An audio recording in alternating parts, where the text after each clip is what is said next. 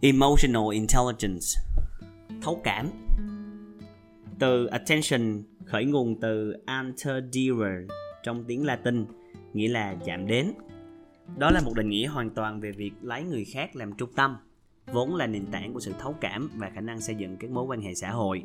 Cột trụ thứ hai và thứ ba của trí tuệ cảm xúc, đó là sự tự ý thức. Không khó để nhận ra những nhà quản lý giỏi thấu cảm. Họ rất dễ tìm thấy tiếng nói chung, được người khác nể trọng và mong muốn làm việc cùng. Ở họ thường toát lên một phong thái lãnh đạo tự nhiên, không kể tới địa vị trong tổ chức hay bên ngoài xã hội. Bộ ba thấu cảm. Chúng ta thường nói đến thấu cảm như một thuộc tính riêng, nhưng nếu nghiên cứu sâu hơn vào điều khiến các nhà lãnh đạo bằng tâm, chúng ta sẽ thấy tới có ba loại hình thấu cảm và tất cả đều quan trọng, ảnh hưởng đến hiệu quả lãnh đạo. Thấu cảm nhận thức, khả năng hiểu được quan điểm của người khác. Thấu cảm cảm xúc, khả năng cảm nhận điều mà người khác đang cảm nhận. Và cuối cùng, quan tâm thấu cảm, khả năng thấu hiểu người khác cần gì ở mình. Thấu cảm nhận thức giúp nhà lãnh đạo biểu đạt bản thân theo cách rõ ràng, một kỹ năng cần thiết để đạt được hiệu suất cao nhất từ các nhân viên trực tiếp dưới quyền. Nhưng trái ngược với những gì chúng ta nghĩ, thấu cảm nhận thức đòi hỏi nhà lãnh đạo phải suy ngẫm về cảm nhận nhiều hơn là trực tiếp trải nghiệm chúng. Thấu cảm nhận thức thường được bản tính tò mò nuôi dưỡng. Một nhà lãnh đạo thành công mang đặc điểm này chia sẻ: đơn giản là tôi chỉ muốn học hỏi mọi thứ và hiểu được những người xung quanh mình. Tại sao họ lại có suy nghĩ và hành động như vậy? Điều đó đúng hay là sai? Bên cạnh đó, thấu cảm nhận thức còn là kết quả phát triển tự nhiên của sự tự ý thức. Ở đây, hệ thần kinh điều hành cho phép chúng ta suy nghĩ về điều mà bản thân đang quan tâm và giám sát mạch cảm xúc từ đó. Chúng ta có thể áp dụng logic tương tự với những người khác khi muốn định hướng sự chú ý theo cách đó. Thấu cảm cảm xúc là kỹ năng cần thiết để định hướng và quản lý khách hàng một cách hiệu quả, cũng như để thấu hiểu động lực của nhóm làm việc. Nó bắt nguồn từ hoạt động của những bộ phận nằm sâu bên trong vỏ não, bao gồm hạch hạnh nhân, vùng dưới đồi, đồi hải mã và thùy trán, khiến con người thường có xu hướng bộc lộ cảm xúc nhanh hơn trước khi suy nghĩ thấu đáo. Chúng khơi gợi trạng thái cảm xúc của người khác bên trong chúng ta, điều chúng ta cảm thông với họ. Tôi thật sự cảm thấy, cảm nhận thấy mỗi nỗi đau giống như bạn. Các văn não của tôi cũng có biểu hiện tương tự như bạn khi tôi nghe bạn kể về một câu chuyện thú vị. Tiến sĩ Tiana Singer, trưởng khoa khoa học thần kinh xã hội thuộc Viện Khoa học Não bộ và Nhận thức con người Max Planck tại Leipzig phát biểu: bạn cần biết cảm xúc của mình trước khi muốn thấu hiểu cảm xúc của người khác. Việc đánh giá năng lực thấu cảm cần dựa vào sự kết hợp hai loại hình của sự chú ý, sự tập trung có chủ đích và những cảm xúc của người khác được phản ánh ở bản thân, và sự nhận thức cởi mở về những biểu hiện trên khuôn mặt, giọng nói và các dấu hiệu cảm xúc của người khác. Khi nào thì chúng ta cần học cách thấu cảm? Thấu cảm là cảm xúc có kỹ năng có thể phát triển được. Đó là kết luận của nghiên cứu do bác sĩ Helen Riess, giám đốc Empathy and Relational Science Program, chương trình khoa học về thấu cảm và quan hệ tại Bệnh viện Đa khoa Massachusetts thực hiện. Để giúp các bác sĩ tự kiểm soát bản thân, Riess đã thiết kế một chương trình yêu cầu họ học cách tập trung thông qua việc hít thở sâu bằng cơ hoành và nuôi dưỡng trạng thái thờ ơ nhất định. Để quan sát một hoạt động tương tác trên trần nhà thay vì đắm chìm trong những suy tư và cảm xúc riêng.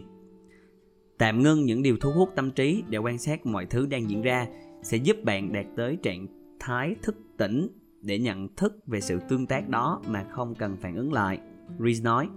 Trong tình huống đó, bạn có thể cảm nhận được cả những chuyển hóa sinh lý của cơ thể. Chẳng hạn, nếu một bác sĩ nhận ra cô ấy đang giận dữ, đó có thể là dấu hiệu cho thấy người bệnh cũng chẳng thoải mái gì. Những người rơi vào trạng thái hoàn toàn lạc lõng cơ bản có thể tự khơi gợi thấu cảm xúc bằng cách giả bộ cảm thấy như vậy cho đến khi thực sự đạt được điều đó. Nếu bạn hành xử theo cách quan tâm hơn, nhìn vào mắt và chú ý đến những biểu hiện của người khác, ngay cả khi bạn không thực sự muốn, bạn sẽ bắt đầu cảm thấy gắn kết hơn. Quan tâm thấu cảm có mối liên hệ mật thiết với thấu cảm cảm xúc, giúp bạn cảm nhận được cảm xúc của những người xung quanh cũng như biết nó họ muốn gì ở bạn. Đó là những gì bạn mong muốn từ bác sĩ điều trị, từ người bạn đời hay là sếp của bạn. Gốc rễ của mối quan tâm thấu cảm bắt nguồn từ hệ thần kinh thôi thúc các bậc cha mẹ quan tâm tới con mình. Hãy quan sát ánh mắt của mọi người hướng về đâu khi ai đó bế một đứa trẻ dễ thương vào căn phòng. Lúc đó bạn sẽ thấy trung khu não bộ của con người và một số loài động vật có vú hoạt động. Cũng theo một lý thuyết thần kinh, các phản ứng hình thành ở vùng hạch hạch nhân do hệ thống radar của não bộ cảm nhận được mối nguy hiểm, ở vùng thùy trán do tiết ra oxytocin, hay được gọi là hormone tình yêu, nuôi dưỡng sự quan tâm. Điều này ám chỉ quan tâm thấu cảm mang tính hai chiều. Chúng ta có thể cảm nhận bằng trực giác nỗi đau của người khác, như thể đó chính là nỗi đau của chính mình. Nhưng khi phải quyết định xem liệu có nên đáp ứng đòi hỏi của một người hay không, chúng ta vẫn sẽ thận trọng cân nhắc dựa trên việc chúng ta coi trọng hạnh phúc của họ tới mức nào. Sự phối hợp giữa trực giác và sự cân nhắc thận trọng sẽ có ảnh hưởng rất lớn. Những người nhạy cảm quá mức thường tự dày vò bản thân. Đối với một số nghề nghiệp mang tính hỗ trợ người khác, điều này có thể khiến lòng trắc ẩn vượt quá sức chịu đựng. Còn trong hoạt động điều hành, nó có thể khiến nhà quản trị lo lắng, mất tập trung và không thể kiểm soát được tình hình. Tuy nhiên, người nào chỉ biết bảo vệ bản thân bằng cách giết chết cảm xúc, xúc cảm cũng dễ mất đi khả năng thấu cảm. Quan tâm thấu cảm đòi hỏi chúng ta phải biết tự giải quyết các vấn đề và sự phiền muộn của bản thân để không dễ tự bị tổn thương bởi những nỗi đau của người khác. Xem khi nào thì chúng ta cần kiểm soát thấu cảm. Khi nào chúng ta cần kiểm soát thấu cảm? Hiểu được động lực nào thôi thúc chúng ta thấu cảm với người khác có thể giúp chúng ta đưa ra quyết định sáng suốt khi bị cảm xúc của ai đó lấn át. Thường thì khi nhìn thấy ai đó bị kim châm, não bộ của chúng ta sẽ phát đi tín hiệu khiến bản thân dường như cảm nhận được chính sự đau đớn ấy. Thế nhưng trong trường y, các bác sĩ phải học cách chế ngự phản ứng theo kiểu tự nhiên như vậy. Một liều thuốc gây tê nhằm tăng cường sự tập trung thường được sử dụng ở phần nối xương đỉnh, thùy thái dương và vùng thùy trán, giúp họ chế ngự cảm xúc và kiểm soát sự tập trung. Điều này cũng giống như việc tìm cách giữ khoảng cách với người khác để giữ bình tĩnh và có thể giúp đỡ họ. Cơ chế thần kinh tương tự cũng được kích hoạt khi chúng ta cần tập trung tìm kiếm giải pháp cho một vấn đề trong môi trường hỗn loạn bởi quá nhiều cảm xúc. Nếu trò chuyện với một ai đó đang buồn, cơ chế này có thể giúp bạn hiểu họ hơn nhờ sự chuyển dịch của thấu cảm cảm xúc từ trái tim đến trái tim sang thấu cảm cảm nhận từ não bộ đến trái tim. Một số nghiên cứu được thực hiện trong phòng thí nghiệm cũng chỉ ra, nếu được áp dụng hợp lý, quan tâm thấu cảm sẽ đóng vai trò quan trọng trong việc phán xét đạo đức.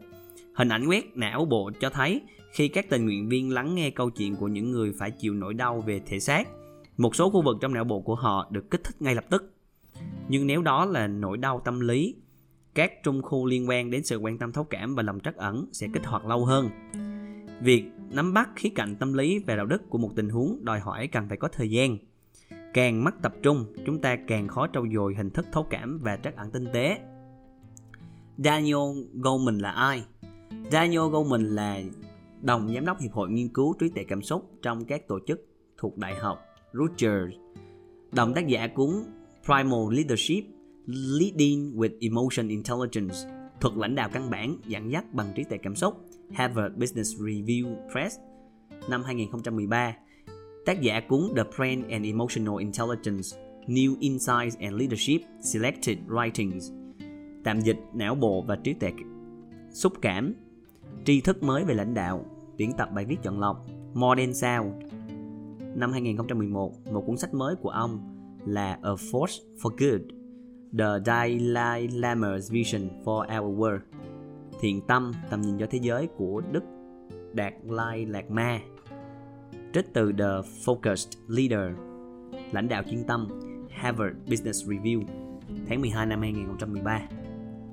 Cuối chương này thì chúng ta có rút gọn là chúng ta sẽ có ba khả năng thấu cảm, đó là thấu cảm nhận thức, đó là cái điều mà chúng ta có thể thấu hiểu được cái quan điểm của người đối diện chúng ta đang nói như thế nào.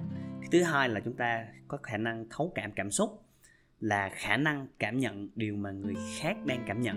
Và cái cuối cùng đó là quan tâm thấu cảm, đó là khả năng thấu hiểu được người khác đang cần gì ở mình.